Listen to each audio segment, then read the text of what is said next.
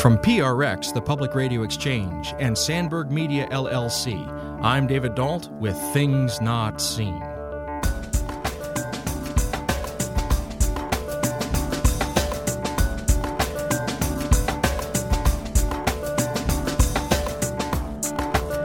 Once you start looking, you notice this erasure all over the place in modern day liberalism.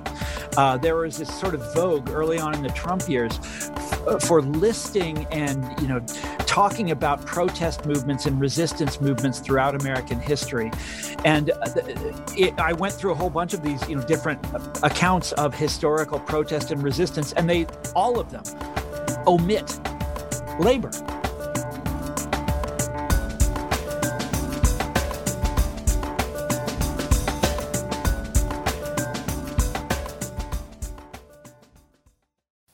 Things Not Seen is made possible in part through the generosity of our Patreon supporters.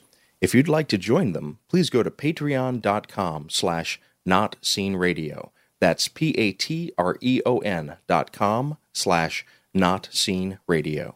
Thank you. Welcome to Things Not Seen. I'm David Dault. Our guest today is Thomas Frank. He's the author of Listen Liberal, Pity the Billionaire, The Wrecking Crew, and What's the Matter with Kansas. A former columnist for the Wall Street Journal and Harper's Magazine, Thomas Frank is the founding editor of The Baffler and writes regularly for The Guardian. He lives outside Washington, D.C., and today we're talking about his recent book, The People No A Brief History of Anti Populism. Thomas Frank, I'm a big fan. Welcome to Things Not Seen. It is my pleasure to be here, sir. Well, so I'm going to start in a little bit of a strange place, and I'm going to ask you to be patient with me. So, years ago, a writer by the name of Peter Lamborn Wilson, writing under the name Hakim Bey, wrote a, a, little essay, a series of essays actually, that are grouped under the name The Temporary Autonomous Zone. In that group of essays, he makes a statement. He's an anarchist, but he makes the statement, you know, that phrase, no one will be free until everyone is free. Well, let's just dispense with that statement. You worry about your own freedom. A little later, there's a writer by the name of Murray Bookchin who also describes himself as an anarchist, and he writes a screed against this series of essays, and he calls the, the screed Social Anarchism versus Lifestyle Anarchism, an Unbridgeable Chasm. And so Bookchin's basic argument is, you know, you're using this word anarchism, but you're using it basically as a way of just building yourself up, building your own little fiefdom, your own little pirate utopia. What struck me as I was reading your book, The People No, is that we can find examples where people use this same term, in this particular example, anarchism, but in your particular populism, one meaning it as a broad social arrangement for the common good, populism, anarchism, the other for personal gain, kind of lifestyle populism or lifestyle anarchism. Now, this was the impression that I had when I was reading your book, but as I present this to you, I want to give you the opportunity to tell me that I'm full of hot air? Have I misunderstood what you're trying to get at here in the book, or would you would you agree and expand upon the idea that maybe we have these terms in your case populism that gets used as a kind of flippable coin, one side landing on the personal, the kind of lifestyle side, the other landing on the more social, the common good side? Oh, wow. Um, Mr. David Dault, that was quite a uh, interesting way of getting at the sort of central question here, which is the way this word has been redefined over over the years. The sort of cultural populism I don't go into that in a lot of depth here, although I have in other books I've written. Uh, by the way, you you you missed something there that that would be a lot of fun, which which is the people who think uh, what what do they call it? The the, the people who think anarchy is the free market. Yeah, exactly. That, yeah. you know what is there's a name for that they, there's something they call themselves some some form of anarchism but by that by that logic it's like you know william mckinley was the greatest anarchist of all time well, and so, but this this picks up then on uh, on what you're trying to do in the book. You are really trying to interrogate this word populism. Yeah, yeah, and the way well, so I, I but you know how I do I, how I write. I I do everything historically. So you know when when you hear, uh, take a step back. You're in, you're in Hyde Park in Chicago. Am I right? That's correct. So when I lived there in the um, 80s and 90s, and up up until quite recent, well, about 10 years ago, I moved away. But when I went there as a graduate student at the University of Chicago, I was studying history. And the, the subject I studied when I got there was populism, by which we mean the American farmer labor third party, that was founded in in the 1890s and had this sort of brief life before flaming out.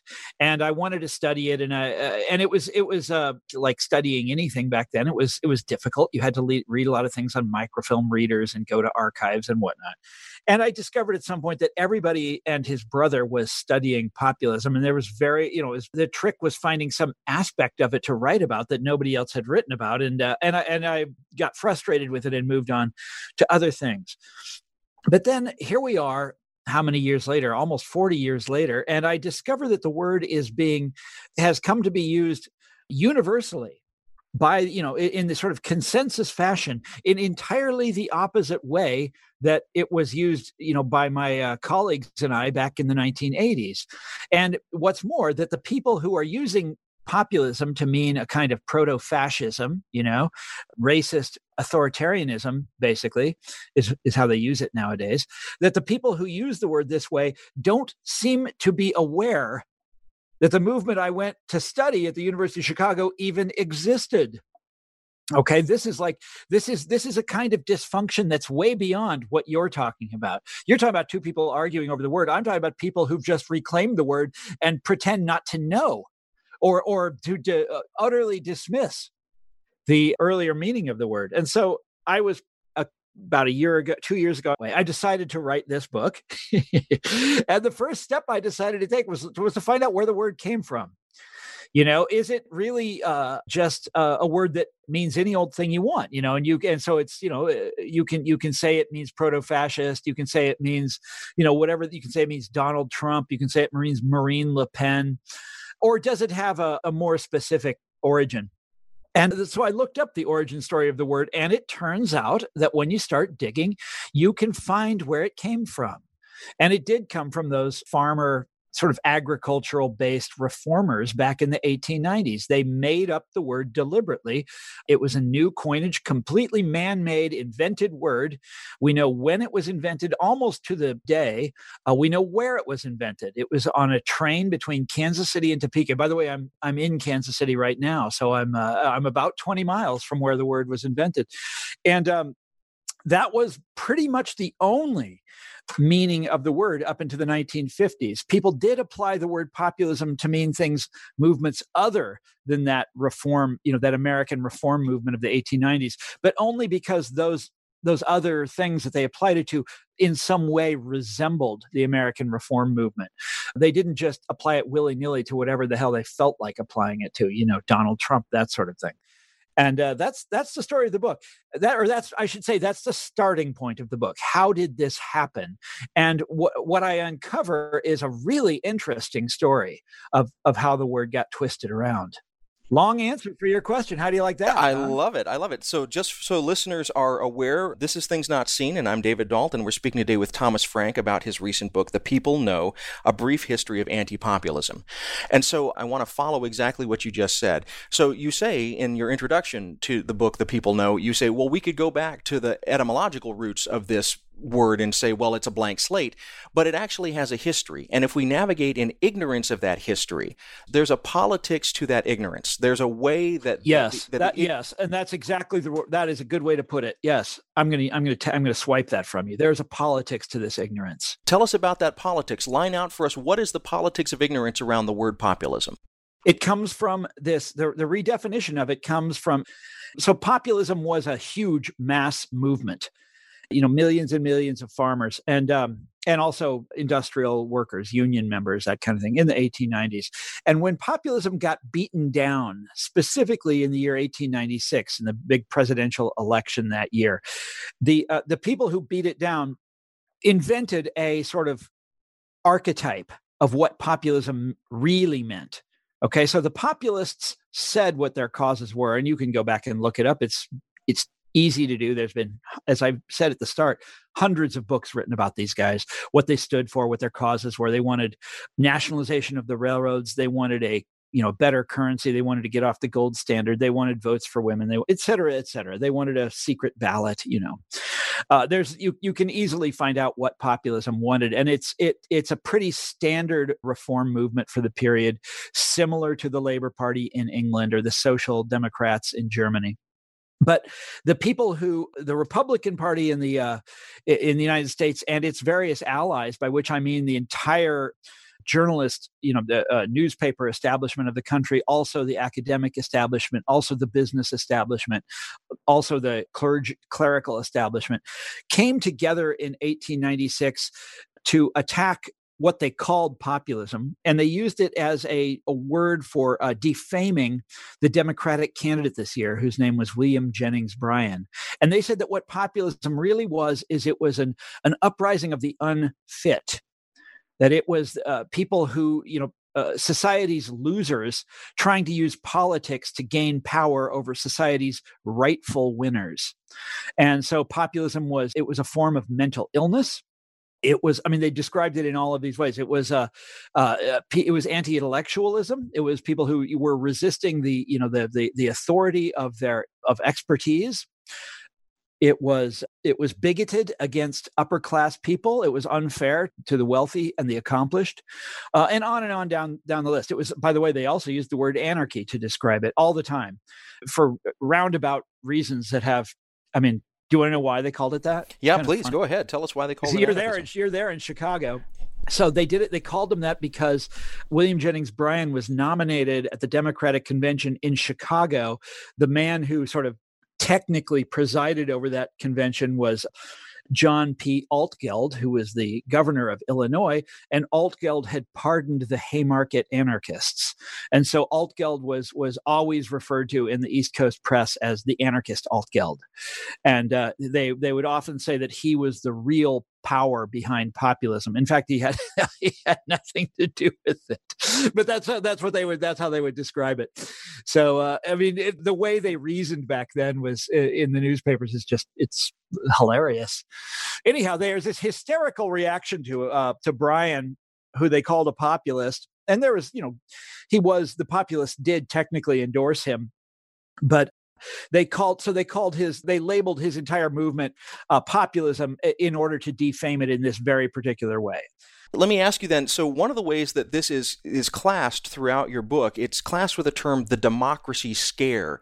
And just briefly, if you could tell us how the idea of the democracy scare works in these various politicizations of the word populism. Yes, it's a, a kind of of mass hysteria among the ruling class that the uh, you know that that democracy has taken us down the wrong path. Democracy is putting bad people in charge. Democracy is overthrowing rightful elites. And you see democracy scares they they recur with slightly different you know variations in theme but they uh, they recur throughout american history. There's another one in the mid 1930s that's in response to the rise of roosevelt and the labor movement.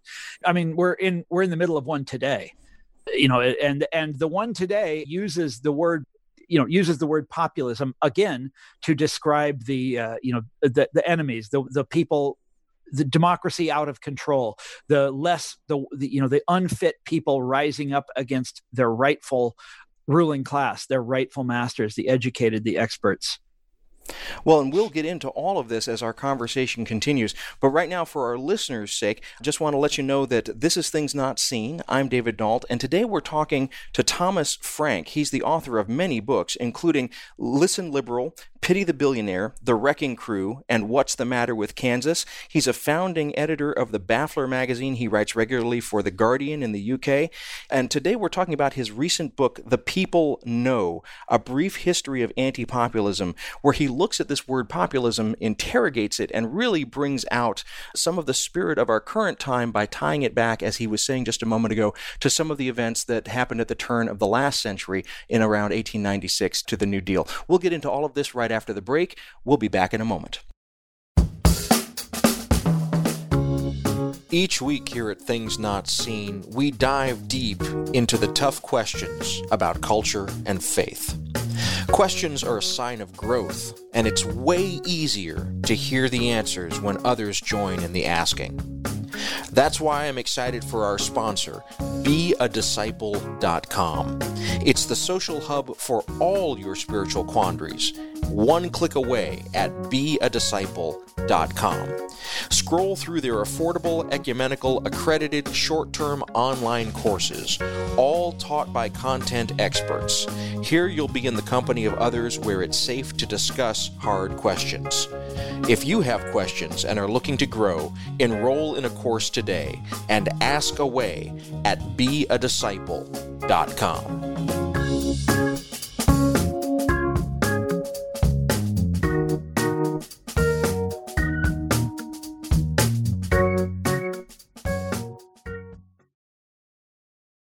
Welcome back to Things Not Seen. I'm David Dault.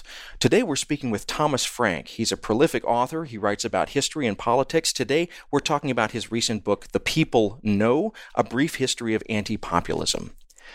Well, I want to take you to an image that you give us late in the book, The People No, where you're relaying an incident that happened and was told to you by a teacher outside in the suburbs of Washington, D.C.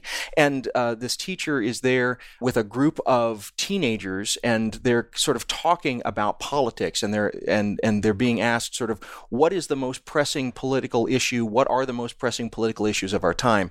And you hear LGBTQ issues, you hear race issues, you hear all manner, you hear about immigration, but you point out that what is conspicuously missing from this list is a concern for the rights of working people, a concern about labor. And in fact, when that's brought up in various circles, it's sort of batted away.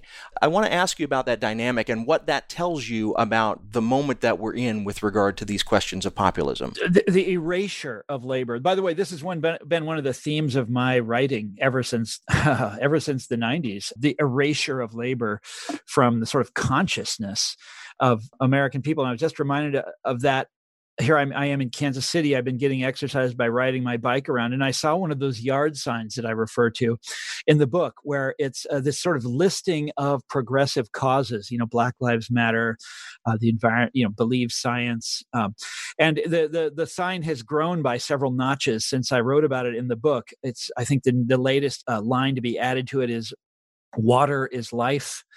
no person is illegal you know that sort of thing and it says nothing about labor and you find this, by the way, you, once you start looking, you notice this erasure all over the place in modern day liberalism. Uh, there was this sort of vogue early on in the Trump years f- uh, for listing and, you know, talking about protest movements and resistance movements throughout American history. And uh, it, I went through a whole bunch of these, you know, different uh, accounts of historical protest and resistance, and they, all of them, omit labor you know all of those struggles in the 1930s right up to the present day is just left out. And of course they also omit farmer protests which have been a, a, a really important theme in american life. It's kind of funny to think that we've that we've deleted those two things. You know they're hugely important parts of american life. But yes it is no longer really part of the consciousness of of liberalism the labor farmers you know the whole idea of working class protest well, and we can ask the question, who benefits from that? Because you would think... well, then come on, to ask it is to answer it, right? well, well, so but but spell it out just so we have it clear. Oh well, cui, cui bono. Know, yeah, the uh, that would be the uh, you know uh, upper middle class who makes up the uh, the sort of the people who control the Democratic Party as well as the Republican Party, of course. I mean, the, that's that's who benefits from n- never remembering that you know labor's place in in, in protest and in the history of, of liberalism. But there is a deeper connection here. Uh, when the, you know, and I, I want to take you back to this and back to the moment when labor was deleted and it happened at first first intellectually and then sort of uh, uh, more generally on the left but it started with a movement in academia uh, you know big part of it right there at the university of chicago in the 1950s they were called the consensus intellectuals and they're sort of uh, the leading historian of the consensus generation was a guy called Richard Hofstadter. He's probably the most famous um, American historian of all time. And when I was young, when I was a student there at Chicago, I really admired him because he's such an excellent writer. Really admired his his prose style and the way the way he thought. But he had a lifelong vendetta against populism, uh, which is, uh, we're, we're not going to go into why he hated populism so much. I'm talking about, again, about the historic movement in the 1890s in the American Midwest, but he hated them. And he wanted to, you know, and, and he's the one that sort of came up with the modern day stereotype of the word that we associate with the word, which is to say that populism Eh, eh, and in fact all mass movements of working people have these pathologies. They're pathological. There's something wrong with them eh, mentally okay? So they're paranoid they're anti-intellectual they're anti-immigrant they're anti-semitic well he, uh, even, he even wrote he even wrote an essay called the paranoid style in american politics. So that, I mean, this right. really speaks to your point Yes, that's right. And it's uh, you know, and and I'm not saying here that there is not a paranoid style in American politics. There is, and it's all around us right now. What's annoying is that he built this into a stereotype that he called populism, and he never he this is his as I say his lifelong project. He the most important book he wrote on it was called The Age of Reform, and every time he did this, he was also doing something else at the same time. All you know, as as you know, David, all uh, history is is grounded in the present and in the you know present day you're always uh, practicing a present day agenda, whether you want to or not. But Hofstadter most definitely was practicing a present day agenda, an agenda of 1955. And that agenda was a sort of manifesto for his cohort. For his class, for his friends, we, uh, the new generation of intellectuals that was coming up in America, and they were taking over the institutions you know the great institutions of american life. The corporations were now being run by mbas rather than by heirs or billionaires or whatever. Uh, the government departments were now being run by people with phds who knew about the rather than loyal you know democrat or republican partisans.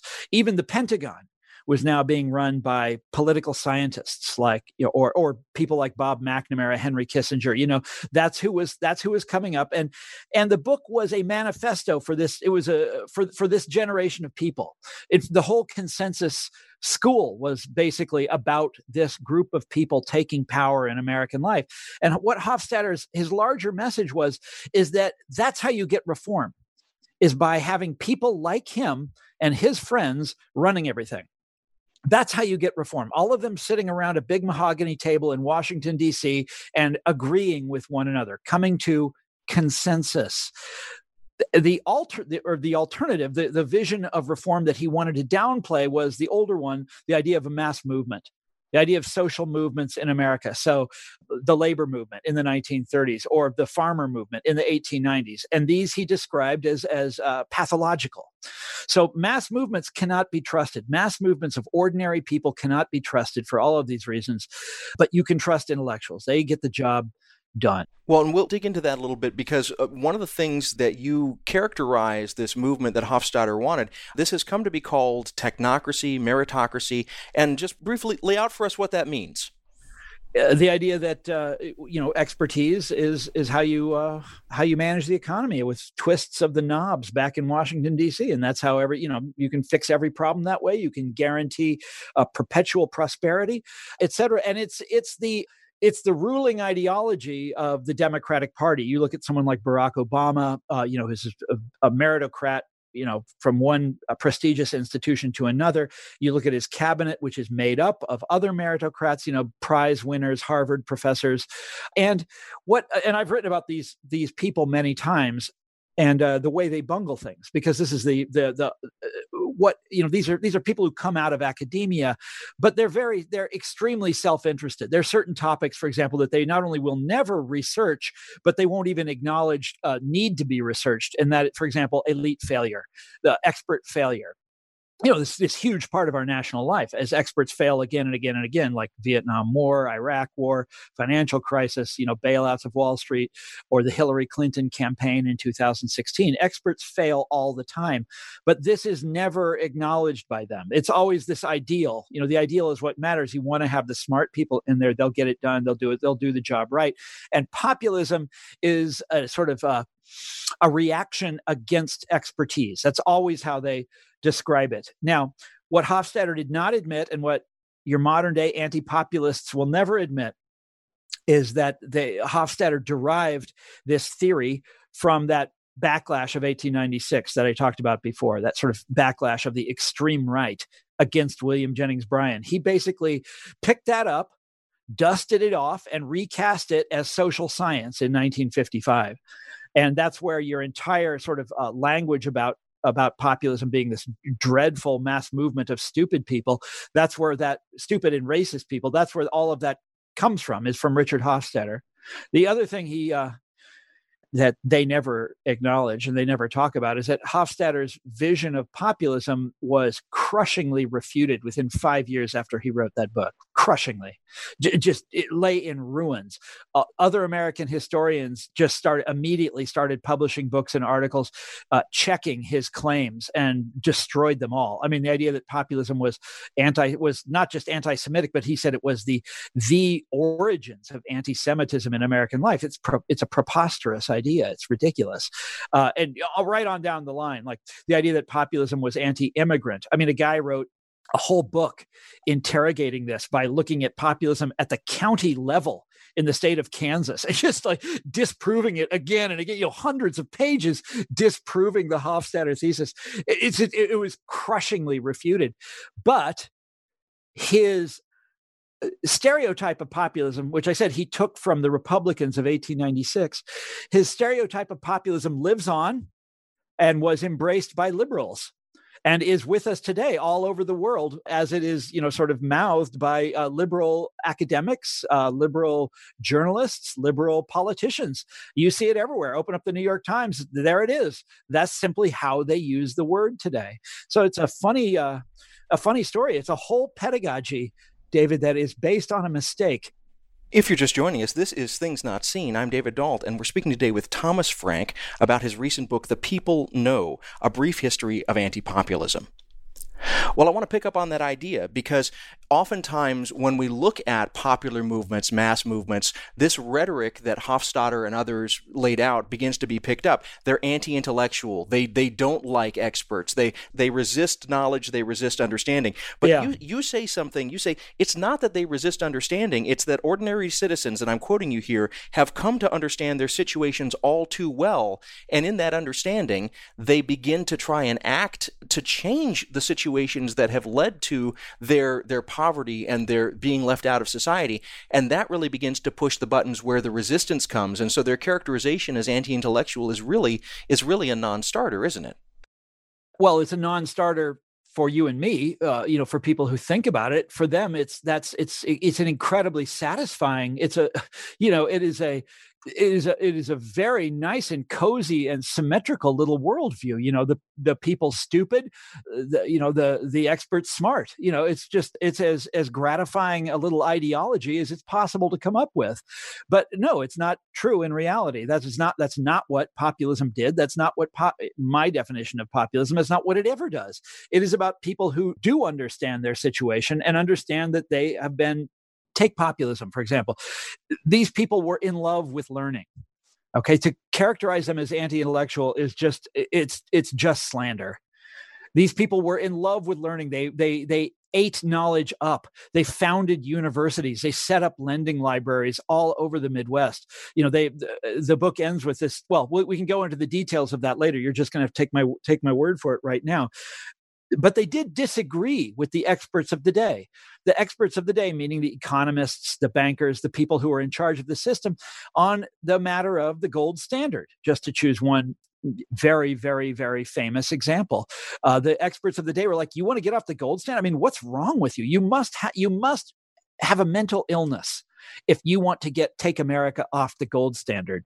You know the gold standard is the way of history. It's the way that every organized society you know it's got it's got the imprimatur of eh, you know every of, of civilization going back to the romans blah blah blah blah blah blah blah. And the the populists were like no it is deflationary. The gold standard is deflationary and it is ruining our lives.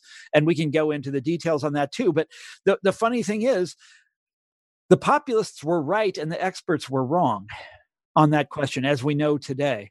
And so it is with so many other things. The New Deal, by the way, was greeted in exactly the same way, with uh, hundreds of economists signing group letters denouncing the New Deal and its experimentation. It's you know it's it's insane experimentation with the tried and true way of, that, that we have in the United States of running an economy. We know how an economy is run, and this is not it And those experts also were wrong in the 1930s. And thank God, we, you know, we, that we had a guy like Franklin Roosevelt who was willing to try unorthodox ideas. And what, so what I said, I'm sorry, and I know you want to get in here. What I settle on is that populism is not anti-intellectual, but it is usually anti-orthodox.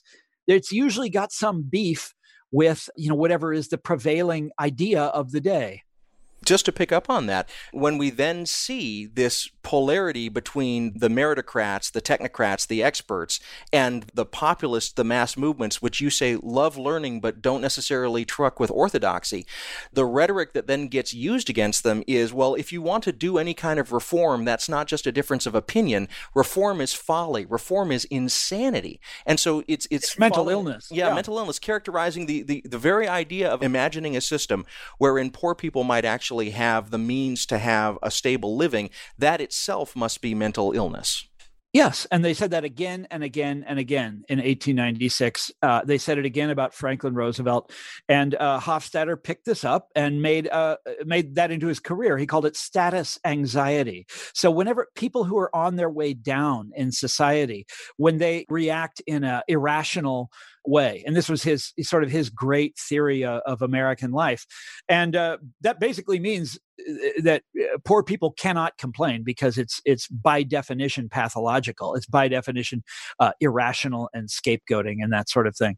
And uh, so it's not a you know this whole consensus ideology. It's not really something that lends itself to allowing working class people to talk about their own situation. You can do nice things for them from on high you know you can give them reforms from the heights of you know whatever department or bureaucracy in washington d.c you can give them uh, presents but they can't do it themselves well, and this is the rhetoric that we see even in the election of Donald Trump. The the the think pieces that followed. Well, what what was it that caused working class people to vote for Donald Trump? And I right. hear in that an echo of the same kind of status. It couldn't be rational, exactly. So we're in another democracy scare now, and I do not think of Donald Trump as a as a genuine populist. Of course, I think of him as a kind of a fraud.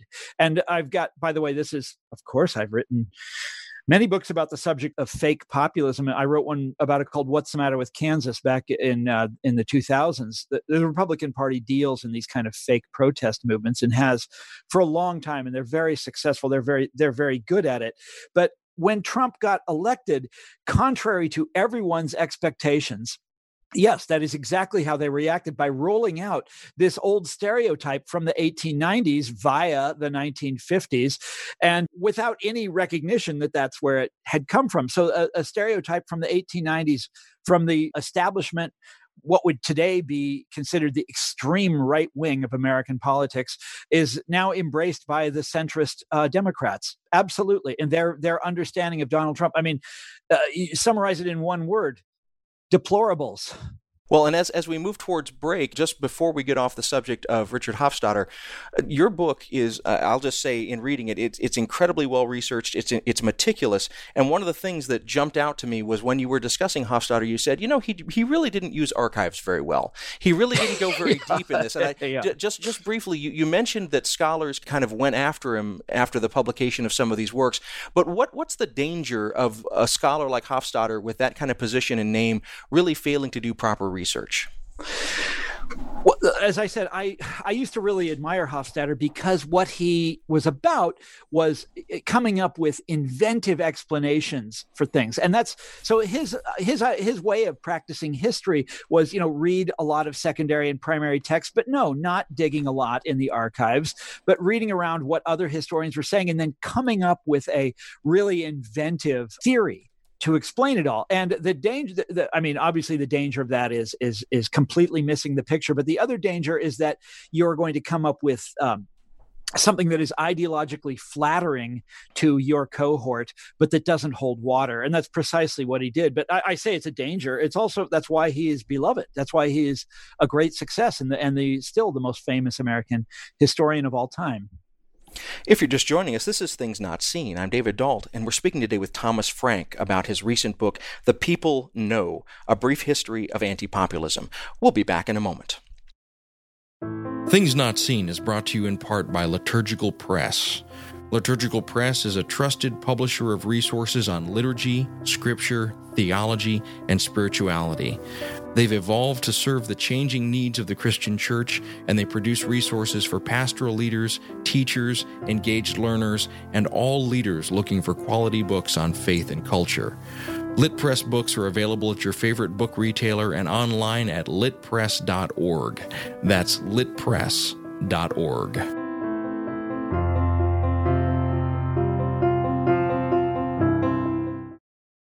Welcome back to Things Not Seen. I'm David Dault. Each week on our program, we bring you a rich conversation about culture and faith. Today, we're speaking with Thomas Frank, author of books like What's the Matter with Kansas? And we're talking about his recent book, The People No A Brief History of Anti Populism. Well, within Catholic thought, there's a, a, concept called subsidiarity, and I'll briefly define it for you.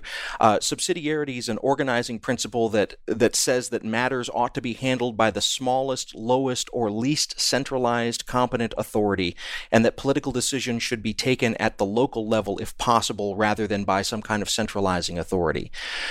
I'm interested in that because when you're talking about populism, there's a, I think, a misconception about pop- populism that it's it's very anti-government government. That's not what you're saying in your book, The People No. Instead, there, oh, no. there are no, times when populists are really in favor of government kind of stepping in and doing things. Tell us about that dynamic. Absolutely. Yeah. Well, I mean, these are, again, these are small farmers. They probably wouldn't have disagreed with what you just said. They, uh, of course, they wanted control over their own lives.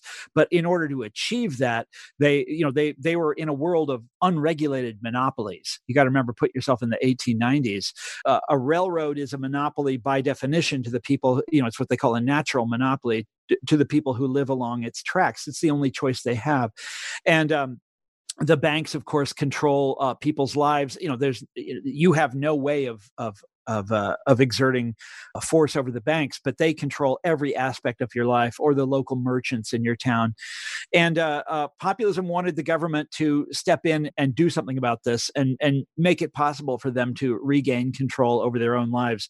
So nationalizing the railroads uh, was was part of that idea. They also had this other here in Kansas, at least, they had this scheme where the the various state legislatures that were con- controlled by populists, like meaning Nebraska, Kansas, uh, and uh, they came close in Texas, they would build their own railroad, their own railroad down to the uh, uh, Gulf of Mexico in Texas, and and export their products that way. You know, this sort of thing.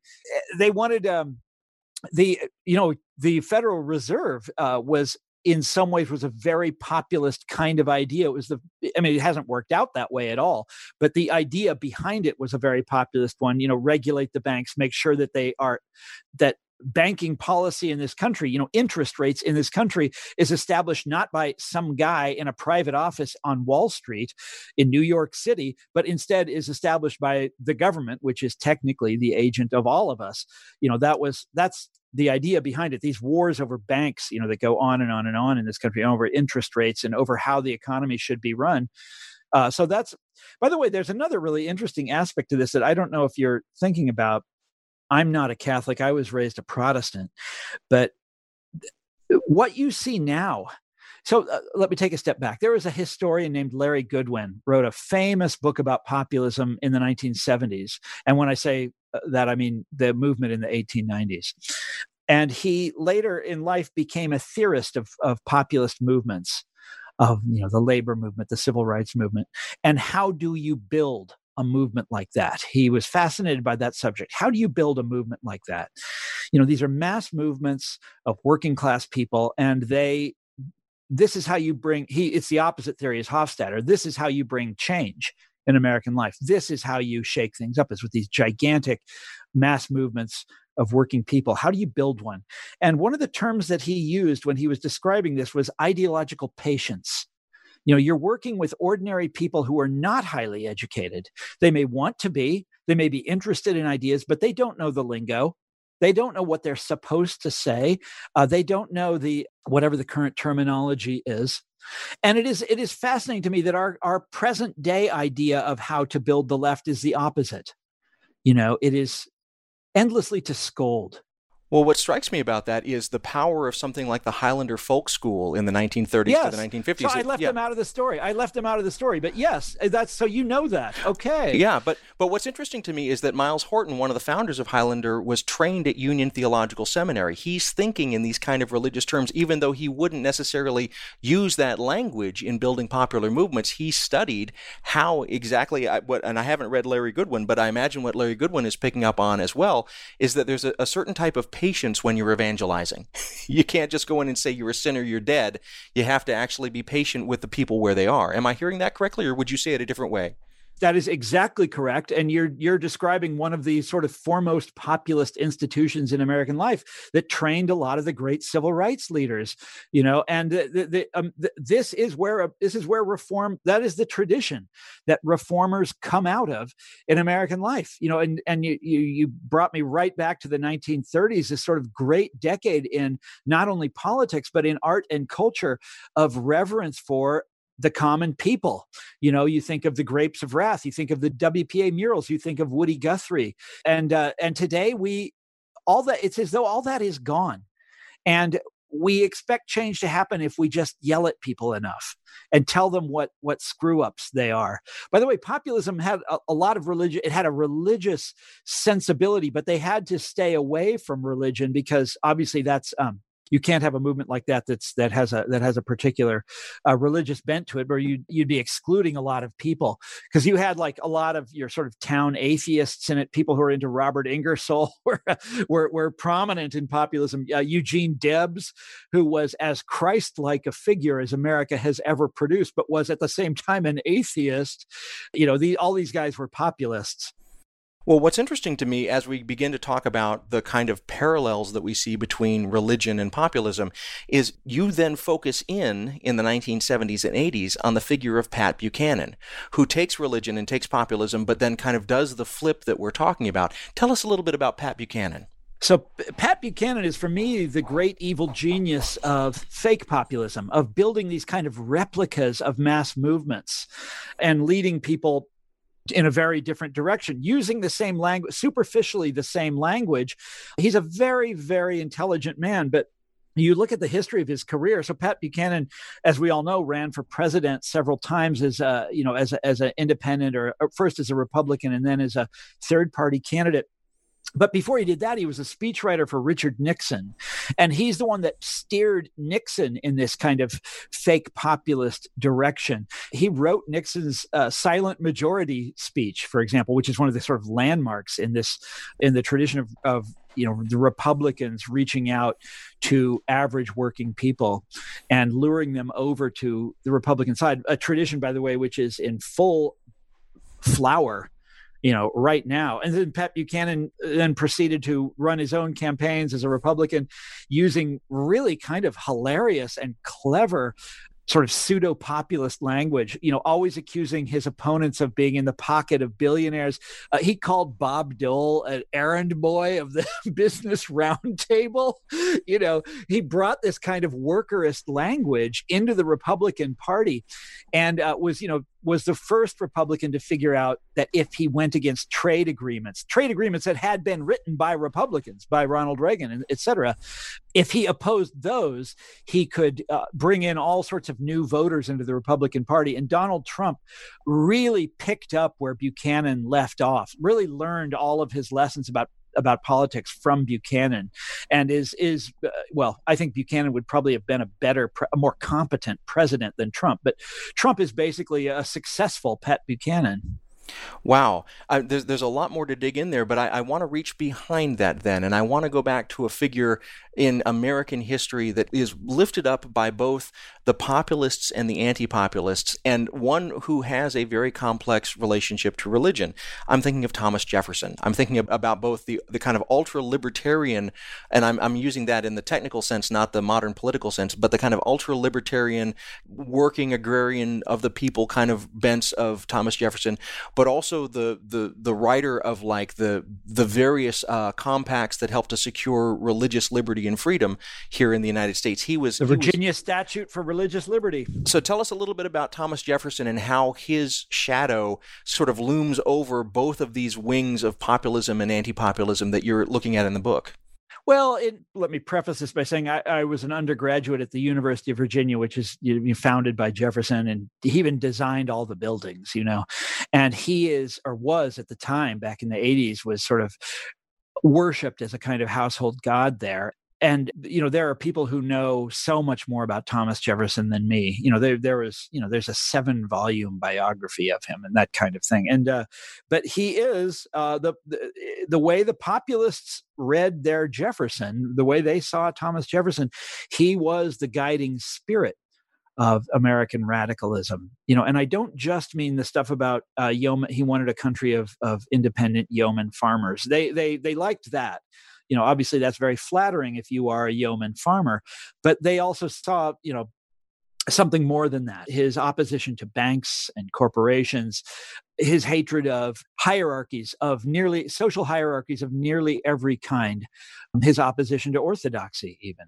I mean uh, we really it really is thomas jefferson's country and it's funny we have so much trouble dealing with his legacy now. I mean it's not funny it's it's obvious you know jefferson's legacy is really really problematic and troubled to imagine i by the way i was once i took a tour of monticello recently and i took the slave tour. I decided to, to uh, i wanted to you know i never knew about that sort of aspect of his life and it was absolutely fascinating. One of the facts that i didn't know and it, it really changes your idea of jefferson the desk on which he wrote the declaration of independence all men are created equal the desk on which he wrote that was carved by a slave it sort of blows your mind. That really is. Um, and when we think about these stories, when we think about the stories that we tell ourselves, you said earlier that history is sort of sung in the present, that history is, is really done from the present.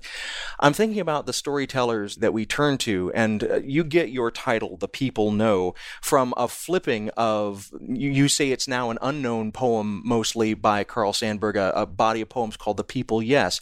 I happen to know uh, Sandburg pretty well. I named my production company after him, so I was very happy to hear you knew Carl Sandburg? No, I, I, know Carl Sandburg's work in the sense that oh, I, oh, oh. I, am a, I'm a big fan of, of him and his poetry and his writing.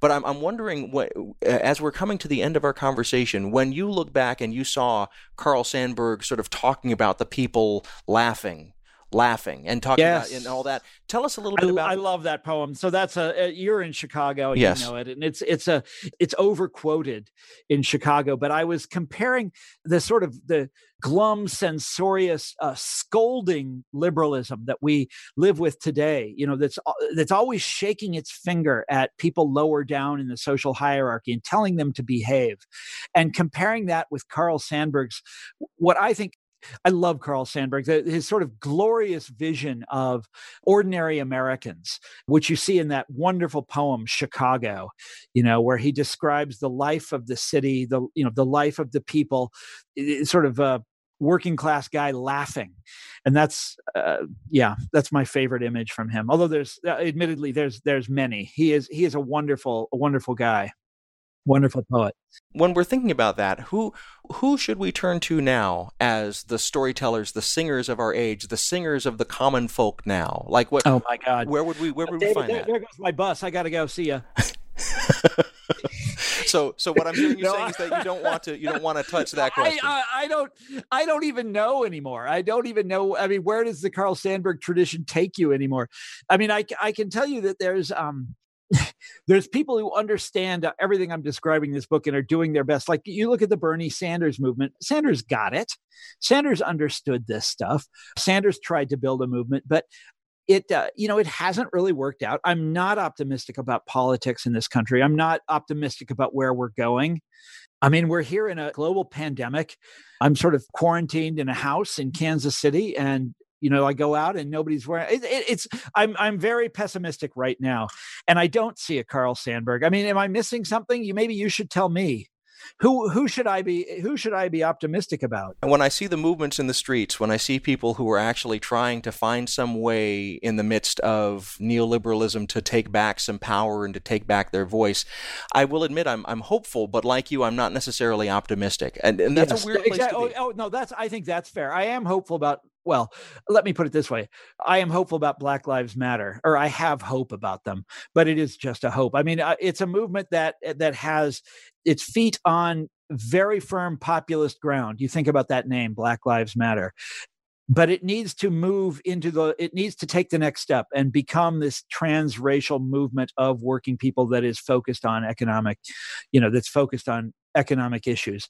That's sort of my definition of populism and they're real close to it. They're real close to it and i look forward to the day they take that step but it's almost as though our civilization is set up to make that impossible. And immediately you have all this you know the woke capital that is that is trying to swipe the righteousness of this movement. It's all over the place. And i, I hope they take that next step but uh, i don't know well, Thomas Frank, I am such a fan of your writing. I have I've followed you when you were writing for Harper's. I have read others of your books. I'm so grateful to get the chance to talk to you. This is a big thing for me, and I I very much enjoyed and learned from your book, The People No. I hope that we will have more opportunities to go into these issues in the future. I would love for you to come back and be on the show. Thank you so much for taking the time, and thank you for writing the book. Hey, it was my pleasure, and thank you for having me on your show. And say hello to my favorite city, Chicago, Illinois. A former columnist for the Wall Street Journal and Harper's Magazine, Thomas Frank is the founding editor of The Baffler and writes regularly for The Guardian. He's the author of Listen Liberal, Pity the Billionaire, The Wrecking Crew, and What's the Matter with Kansas. He lives outside Washington, D.C., and today we're talking about his recent book, The People No A Brief History of Anti Populism. Things Not Seen is produced by Sandburg Media LLC. We're distributed nationally by PRX, the Public Radio Exchange. Today's show was recorded at the William Adams Studios in beautiful Hyde Park here on the south side of Chicago, Illinois. Our studios have a home courtesy of the Zygon Center for Religion and Science, part of the Lutheran School of Theology at Chicago. Neither Zygon nor LSTC are responsible for the content of this program. Our theme music is composed by Gene Kija. Our show is made possible in part by the generosity of supporters on Patreon. You can find out how to help us create great programs by going to patreon.com slash notseenradio.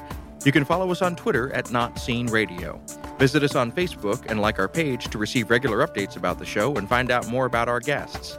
That's facebook.com slash thingsnotseenradio. And you can sign up for the free podcast, listen to old shows, send us an email, and find out more about our guests if you visit us on the web at thingsnotseenradio.com.